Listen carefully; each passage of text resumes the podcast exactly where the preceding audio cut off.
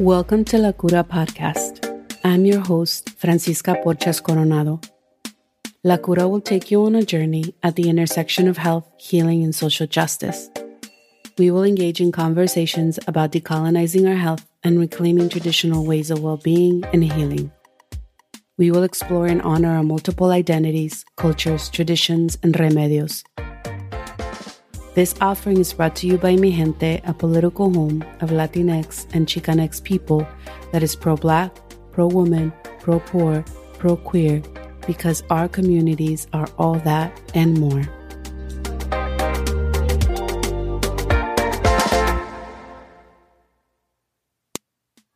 Bienvenidos, bienvenidas, bienvenidas a todos. Estamos acá. Estoy muy contenta de saludar a mi nueve amigues, Luis Colunga. Eh, voy a decir, contarles un poquito quién es Luis. Ah, una persona no binaria, antirracista, terapeuta psicocorporal, psicólogo, sexólogo, educador. Su curiosidad por la vida y las emociones eh, le han llevado a crear un camino de sanación somática y emocional, combinado con una perspectiva antirracista y social para crear espacios de contención y acompañamiento y espacios para poder sentirlo todo. Uh, eso sí asusta, ¿eh? Eso de sentirlo todo. Luis. Bienvenido, bienvenido. ¿Cómo estás hoy? Muchísimas gracias, Fran. Pues como te decía, me siento muy honrado de poder estar contigo, de poder estar platicando. Es muy chistoso porque en la mañana sentía como, como de esos sueños que no sabes que tienes pero que cuando se hacen es como, ay, sí, yo siempre quise hacer esto y estar en este espacio, pero no sabía qué quería, pero ahora que está sucediendo, eh, me, es muy bonito, siento muy bonito en mi corazón. Muchas gracias. Qué bueno, qué lindo, me encanta eso.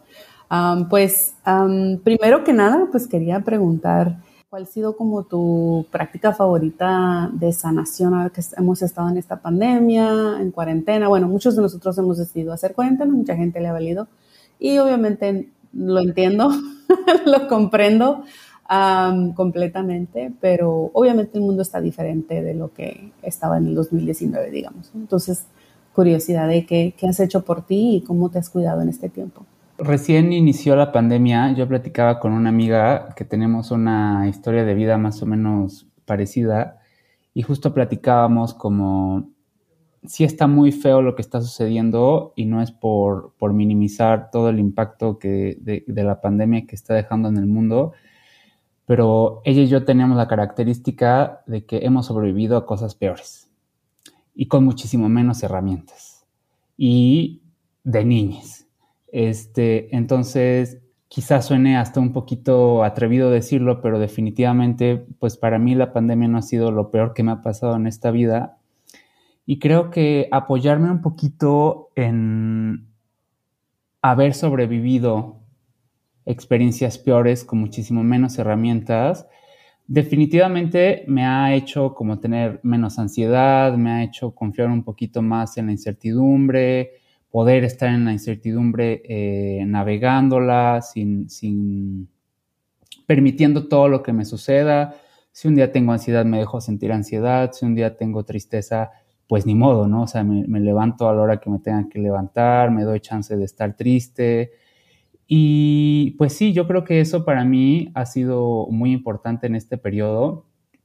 Y otras cositas que, creo que me han ayudado muchísimo es pues hacer un poquito de, todas las mañanas me hago unos ejercicios de estiramiento, de, de mover el cuerpo, este, yo era una persona muy fiestera, pero pues ahora las fiestas ya mm, todavía no se pueden, entonces pues me doy chance de que los, algunos días a la semana me echo una hora de bailecito sabroso en mi recámara o con mi pareja, ¿sabes? O sea, como siento que ha sido muy importante echar mano de toda la creatividad que, que, me va, o sea, de todo lo más ridículo que se, que se me puede ocurrir, pues digo sí.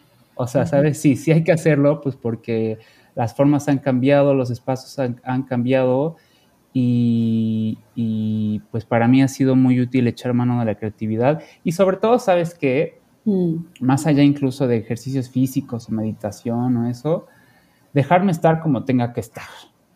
Entonces, a veces me levanto y digo, estoy arte de la vida, de la pandemia, o sea, y no me voy a forzar a estar bien o a sentirme bien, nada más porque sí, ¿sabes? Entonces, a veces siento que existe una idea hasta cierto punto cultural sobre, tenemos que estar de una sola forma, tenemos que estar bien casi todo el tiempo, y si no estás bien, entonces estás mal.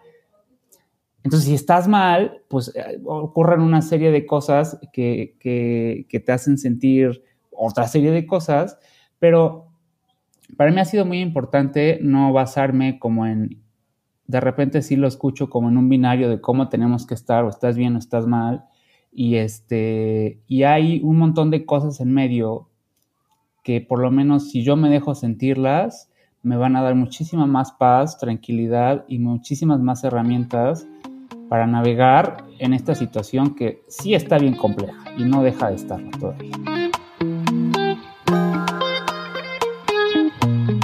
Y estás practicando tus valores, entonces estás practicando lo que pues lo que lo que lo que haces y lo que representas y no solamente en tu profesión, pero tu filosofía de vida también, ¿no? De que como terminó la introducción que hice tuya de que sentirlo todo es, es literalmente eso, ¿no? Y y no tenemos que estar a ambos extremos. Y especialmente cuando decimos, no, ya me siento de la patada, pues eh, encarnamos eso, incorporamos eso y de eso viene pues toda clase de cosas, como dices tú, estoy completamente de acuerdo.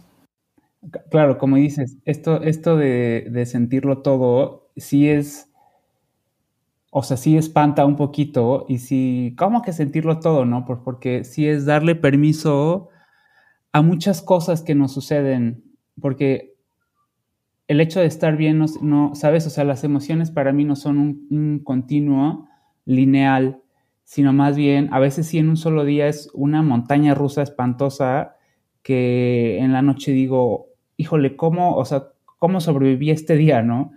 Y, pues, o sea, como darle darme chance de sentir enojo, tristeza, y todo puede suceder, y todo cabe, y todo puede suceder en una hora, en un día, y sí, a veces es, es es complejo, pero después le agarras el gusto. Pues como las montañas rusas, ¿no? a todos aquellos que nos gustan. Exactamente. Una cosa, Exactamente. Una cosa que nunca, bueno, en mi opinión, nunca le agarré el gusto es parir hijos, hijas, hijas. Um, pero me recuerda lo que estamos hablando porque eso de sentirlo todo, yo creo que honestamente, si alguien me hubiera dado ese consejo al principio de mi, de mi proceso de, dar a luz, he dado a luz a tres, tres, crías, eh, siéntelo todo, creo que me hubiera ido un poquito más, más mejor, ¿no? Porque creo que eh, a veces el cerebro se nos mete enfrente, no nos deja que el cuerpo haga lo que tenga que hacer porque pues tienen que hacer lo que tienen que hacer, ah, pienses lo que pienses, hagas lo que hagas, digas lo que digas, ¿no? Y no hay nada más, eh, a veces cuando pienso del, cuerpo y la sabiduría del cuerpo y lo psicosomático, de lo que vamos a entrar ahorita, es, es eso, sentirlo todo y saber que si es una montaña rusa y que, va a haber un final, ¿no? Que va a haber un bebé que sale al, final, al final del, proceso, el procedimiento. Y, este, y sí, eh, creo que que podemos pensarlo un poquito así, ¿no? Estaba hablando con alguien hace ratito de que nos decía que este, estamos dando a luz a un nuevo mundo y que, y que sí, permitirnos, permitirnos estar presentes en este momento, aunque se sienta incómodo y aunque haya mucho dolor, mucho duelo, mucha gente que ha perdido a alguien, pero, pero el estar presente abre posibilidades al otro lado del proceso difícil y creo que eso es lo que nos podemos perder, ¿no? bueno, entonces hablando de eso, quería saber que nos contaras un poquito más de, este trabajo que haces, que has estado haciendo por años, de lo que escuché que llamaste psicocorporal, este, acá en este lado del mundo, en Gringolandia, le, le, llamamos lo, lo somático, el trabajo somático. Eh, me gusta eh, que lo has llamado psicocorporal y tal vez tienes otros nombres. Entonces, ¿nos puedes contar un poquito de ¿Qué es la filosofía bajo esta, esta práctica? Claro, mira, y me encantaría retomar lo que dijiste sobre, porque hasta la piel se me puso chinita, esto que dices de estamos dando, estamos dando luz a un nuevo mundo, eh, se me hace, ay, híjole, se me hace una analogía increíble porque precisamente eh, cuando nacemos, nuestro cuerpo nace sin filtros. Entonces nuestro cuerpo nace con la capacidad de poder sentirlo todo. Entonces si tú ves a, las niñas, si tú ves a, un bebé, si está feliz, salta, em, ríe. Si tiene hambre, te dice, tengo hambre, por favor, alimentame. Si tiene ganas de ir al baño, o sea, a veces ni siquiera se espera para ir al baño, o sea, se hace en ese preciso momento. Entonces, yo entiendo que nosotros, venimos al mundo con la capacidad de poder sentirlo todo. Sin embargo, el mundo no tiene la capacidad, por diferentes razones, eh, incluso muchas de ellas culturales y sociales, pero no tiene la capacidad de recibirnos con todo lo que somos y con todo lo que sentimos. Entonces, yo creo que a partir de ahí eh, cuando crecemos vamos moldeando nuestras emociones a medida que queremos ser aceptadas, que queremos encajar, que no queremos sentir rechazo, que queremos sentir amor. Entonces, para, poder sentir todas esas cosas, como, comenzamos a moldear nuestras, nuestras formas de expresarnos, nuestras emociones, nuestras ideas, y una de esas cosas que se moldean también puede ser el cuerpo. Entonces, eh, el cuerpo también se va moldeando de acuerdo a nuestras experiencias, de acuerdo a lo que queremos eh, esconder o lo que queremos expresar, lo que nos es permitido expresar. Entonces, creo que esta habilidad que tiene el cuerpo de poder sentirlo todo nunca se va, siempre está presente. Más bien, eh, nosotros como personas comenzamos a hacer trucos para, para no, no eh, ver, ver qué hay ahí o comenzamos a esconder ciertas partes de nosotros para poder eh, evitar el conflicto, para poder ser aceptados, para recibir amor, etcétera.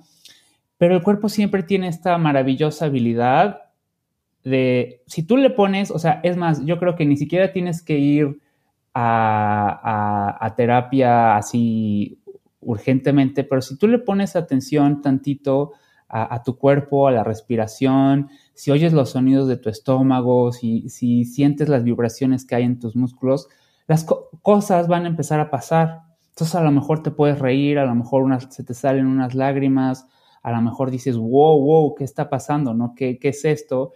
Pero si tú pones atención unos segunditos a tu cuerpo, cosas van a empezar a suceder. Entonces, esta perspectiva psicocorporal eh, está basada bajo la idea de que el cuerpo tiene y contiene toda la información que nosotros necesitamos para poder habitar este mundo.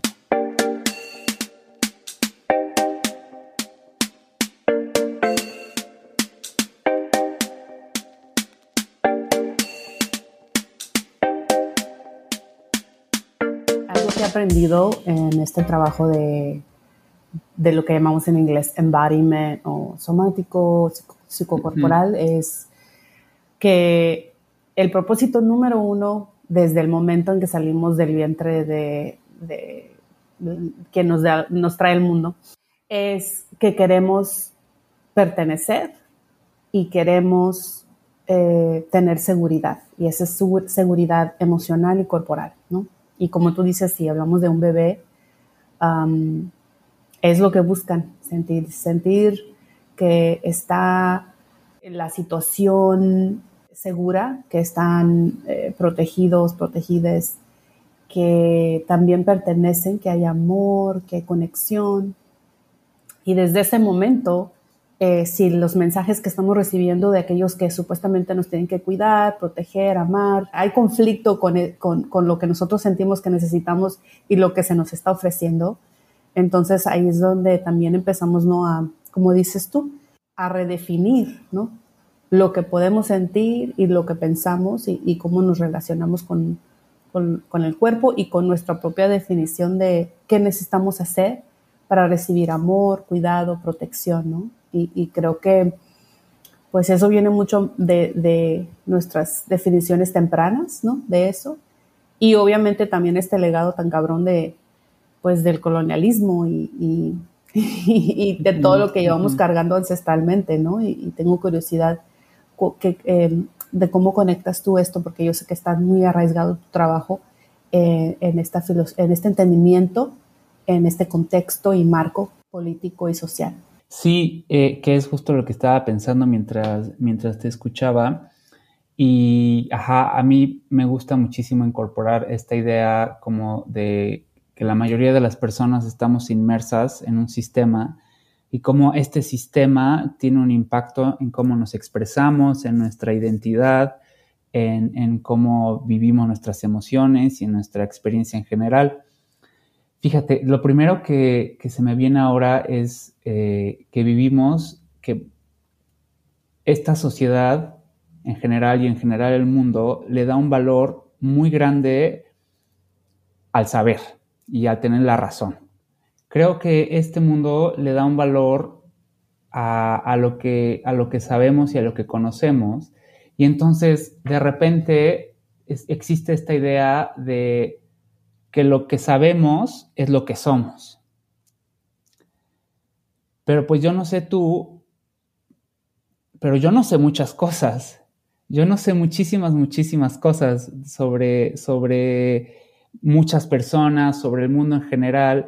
Entonces, bajo esta idea de que somos lo que sabemos, entonces, híjoles, ¿qué soy? ¿No? O sea, ¿quién soy?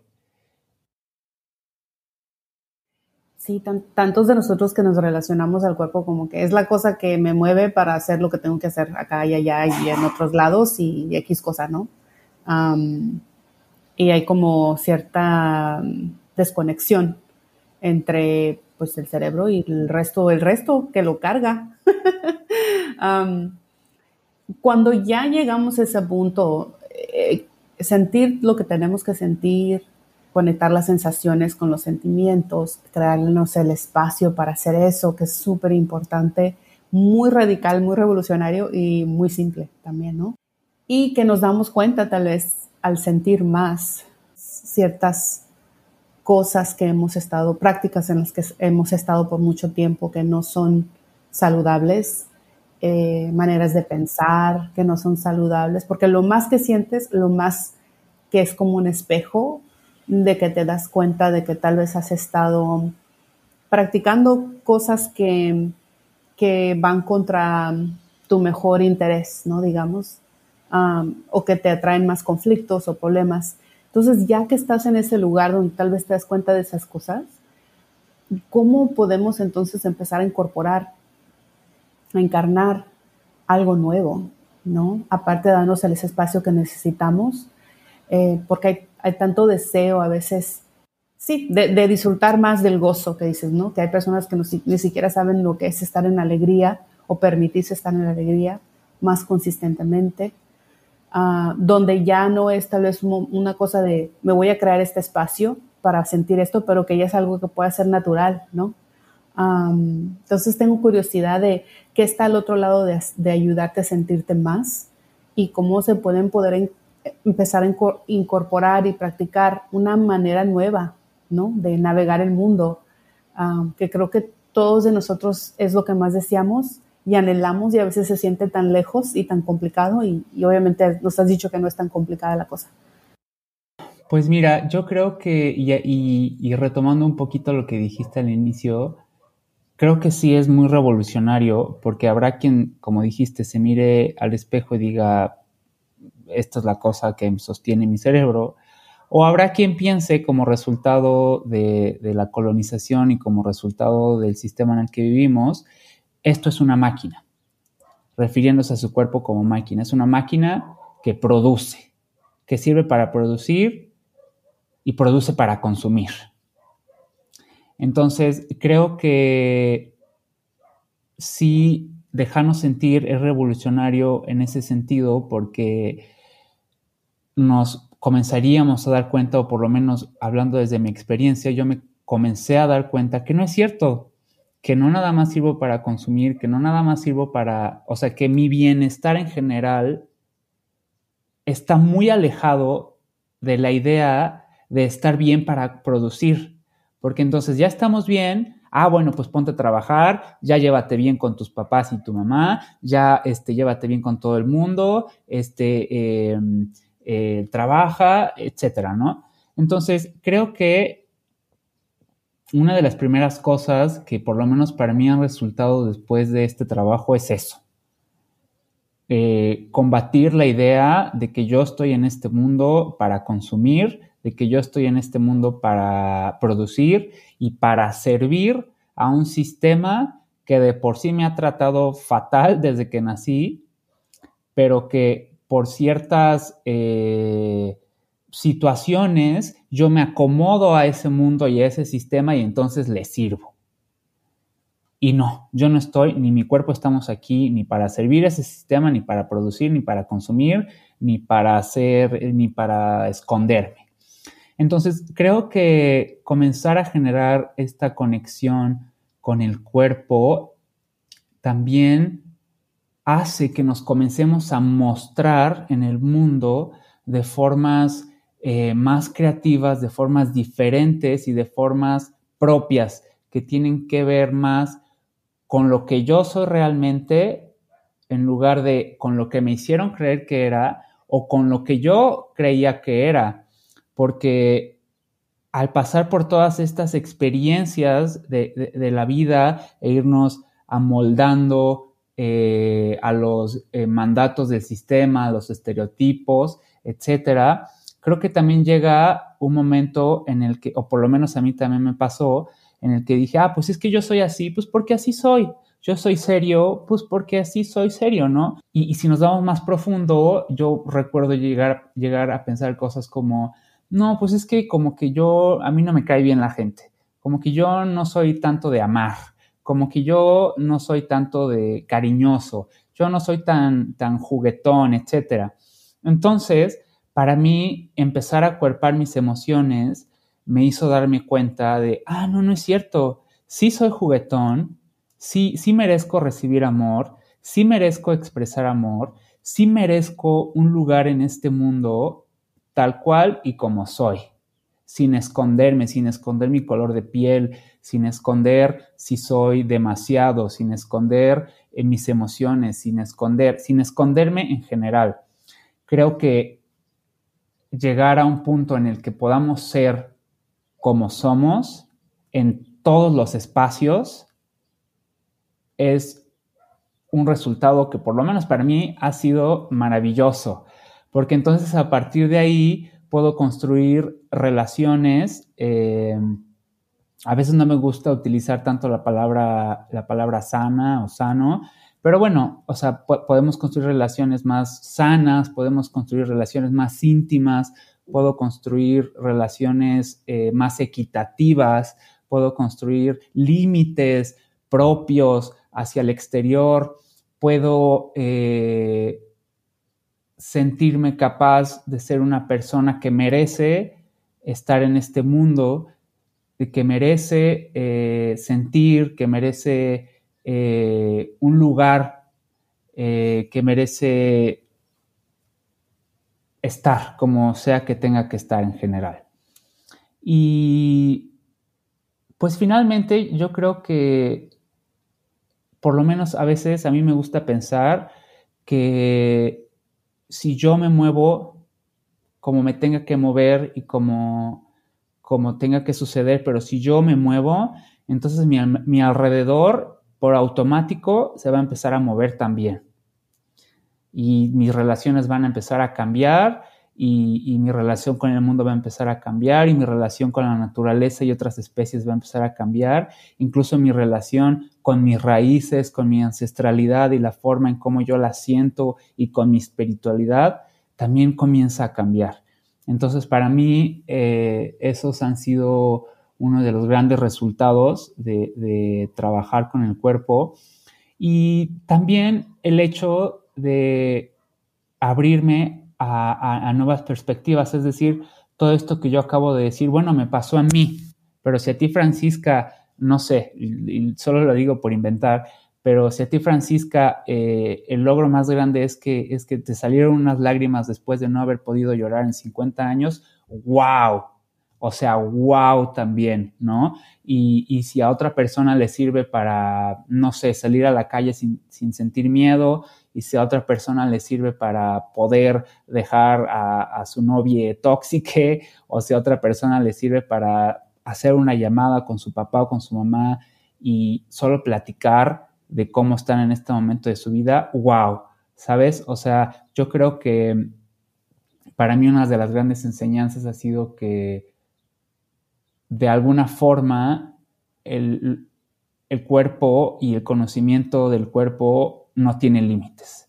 Y, y, cuando hablo de esto, o sea, pues porque sí todos envejecemos y todos en algún momento nos vamos a morir, por lo menos de alguna forma, pero por lo menos yo siento que, la energía y, la energía de nuestras emociones a veces pareciera que no tiene límites, pues por la, para utilizar la creatividad de cómo relacionarnos, de, cómo estar en este mundo, por lo menos yo, yo creo que sí pueden haber muchísimas formas.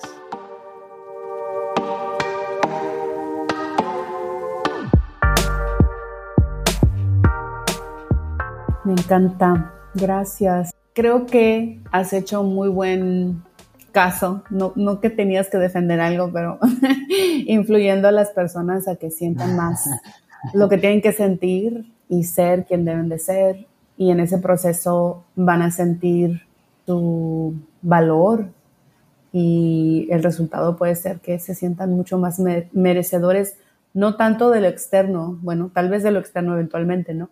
pero merecedores de incorporar todo su ser, de incorporar y permitirse sentir lo que vinieron al mundo a hacer, que es sentir. Somos seres vibrantes, eh, energía pura, y que en ese proceso también podemos regular o corregular con el resto de los seres en este mundo, ¿no? Que sería lo, lo máximo en términos de cómo podemos arreglar esta, este, este mundo tan, tan roto de diferentes maneras que Em, el poder estar regulando y corregulando nuestros sistemas nerviosos y nuestras energías y nuestras almas con el resto de las energías eh, del mundo, porque así nos vamos a dar cuenta de cuáles son las energías, las vibras que, que sí están en una frecuencia, en una frecuencia que es saludable para el resto de nosotros y aquellas energías que no están tanto, que es muy obvio, ¿no? Y como última pregunta quería saber, nos dices sentir más, incorporarnos más, permitirnos, darnos permiso. Si hay alguna otra cosita que, quisieras recomendarle a todos aquellos que nos están escuchando cuando estamos ya pasando por esa cosa, que estamos en lo más profundo de lo profundo, como dijiste, es lo de James Baldwin, que um, si se nos va el coraje, vamos a tener mucho sufrimiento y que a veces sentimos que, que el sufrimiento o esa emoción fuerte puede llenar un cuarto. ¿Cómo nos, cómo se dice? ¿Cómo nos recogemos, no? Estamos todos expandidos en el dolor o en la cosa. ¿Cómo volvemos a un lugar donde estamos regulados para poder retomar lo que sigue, no?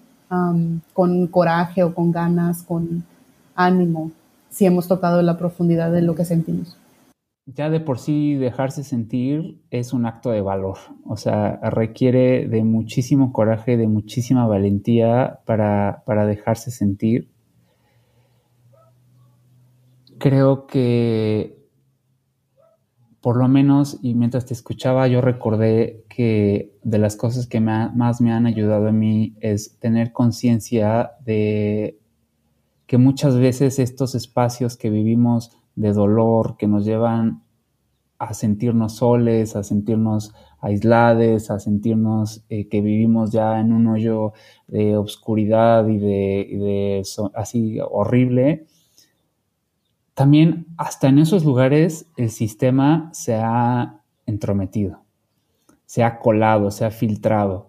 Y a mí una de las cosas que más me han ayudado es, no es cierto que no hay esperanza es falso, es una mentira. No es cierto que no podemos llegar, o que no merecemos lugares mejores de paz y de tranquilidad y de, de paz interior. O sea, eso es falso. Entonces, no quisiera sonar como, como estas, eh, eh, como ramas más New Age de, ay, sí, la esperanza, etcétera. Pero la verdad es que sí hay esperanza.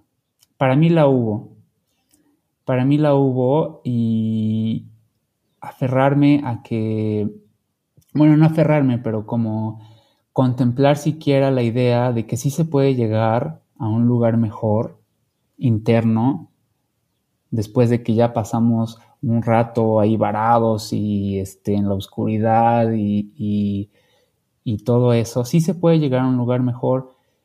O sea, a veces yo lo veo como, a mí me encanta nadar y me encanta la playa y a veces yo lo veo como, híjoles, cuando llega una ola y me revuelca y digo, ya me morí, este, ya adiós vida o este, ya qué miedo, ya me llevó la corriente, pero no, llegué a mi islita, llegué a mi, a disfrutar de la arena con, con una bebida sabrosa y disfruto el atardecer. O sea, las cosas siento que sí pueden cambiar, o sea, es una mentira que, que ya la realidad es así y ya ni modo, ya nos fregamos. No, eso es una mentira. Y también otra cosa que creo que me ha ayudado muchísimo es pedir apoyo, pedir ayuda. Se vale pedir ayuda, se vale pedir eh, apoyo, se vale recargarse en, en otras personas, eh, cercanas, digamos que, que, sepamos que tenemos la relación, se vale pedir, se vale decir hoy no puedo y se vale extender la mano. Y habrá quien pueda y habrá quien no pueda, pero cuando se puede es maravilloso.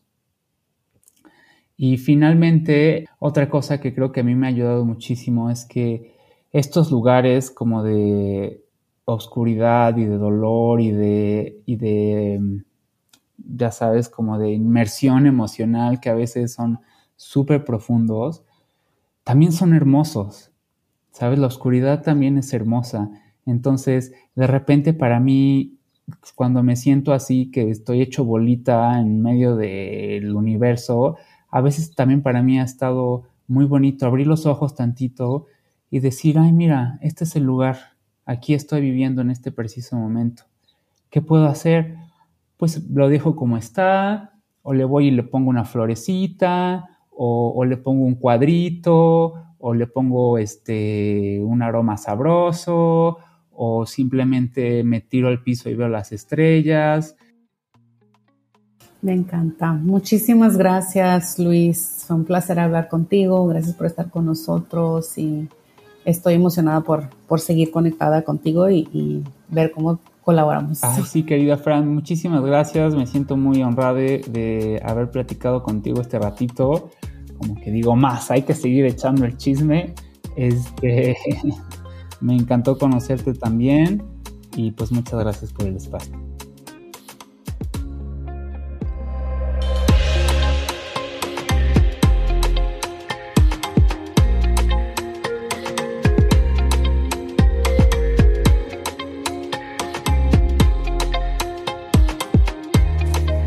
Mil gracias una vez más a Luis Colunga por estar con nosotros hoy. Puedes seguir a Luis y su trabajo en Instagram bajo arroba lengua.salvaje.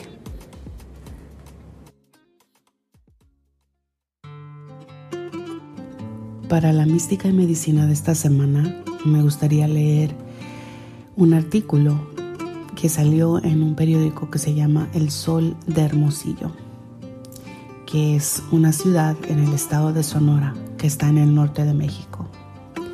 Fue publicada apenas el 16 de marzo de este año.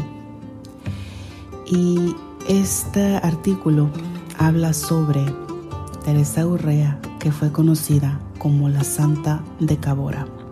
Desde temprana edad se manifestó como alguien diferente.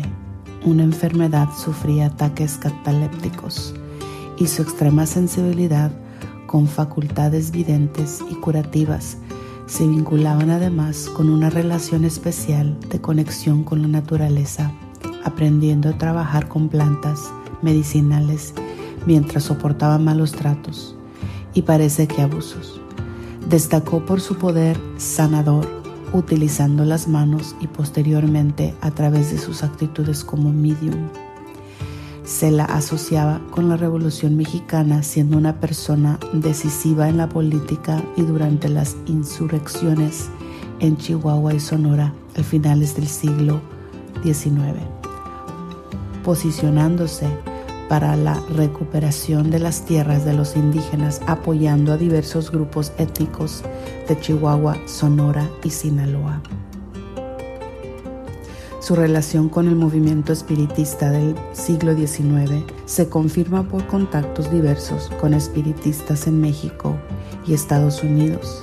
Además se vincula a los acontecimientos de Tomochic en 1892 cuando las fuerzas porfidiatas mataron a toda la población e incendiaron al pueblo por la negativa de los tomochitecos aceptar cualquier ley que no fuera la de Dios y la de la Santa Cabora.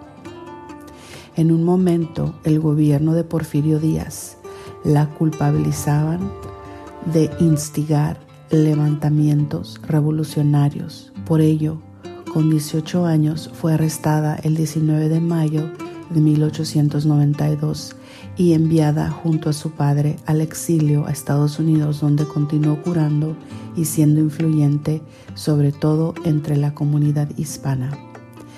Estando en California en 1901, Teresa, quien nunca logró dominar el inglés, le escribió a su amiga Juana Van Order, pidiéndole que le enviara a uno de sus hijos como intérpretes. Es así como aparece en su vida John, quien ya tenía 19 años. Entre John y Teresa se inició una relación sentimental y durante su gira médica visitaron San Francisco, California, Nueva York y San Luis para luego regresar a California vivieron por algún tiempo en un barrio mexicano de Los Ángeles, California, donde Teresa estuvo estrechamente vinculada a grupos de obreros anarquistas y socialistas. Tras un incendio intencional, Teresa y sus hijas se mudaron a Clifton, donde ella invirtió sus ahorros en la construcción de un dispensario para atender a los mineros mexicanos y negros para quienes no había servicios sanitarios y que constantemente enfermaban de tuberculosis y silicosis. Al poco tiempo, la propia Teresa se contagió de tuberculosis, aunque parece que se muere se debió a la neumonía. Teresa fue mujer con poderes místicos antibruidos por una población abandonada por el gobierno y cansada de los abusos de poder, que habla de la justicia y del amor por los demás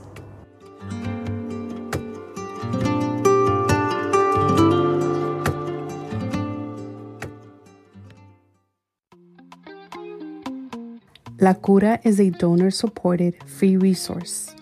To continue our work and ensure we launch another season and many more after that, we are raising $5,000 by May 25th. I know we can do it together. Can you pitch in and make sure we continue our journey at the intersections of health, healing, and collective transformation? Thank you in advance for your support We'll send you virtual offerings in our donors only newsletter to support your journey in your communities. Join me at migente.net forward slash la cura.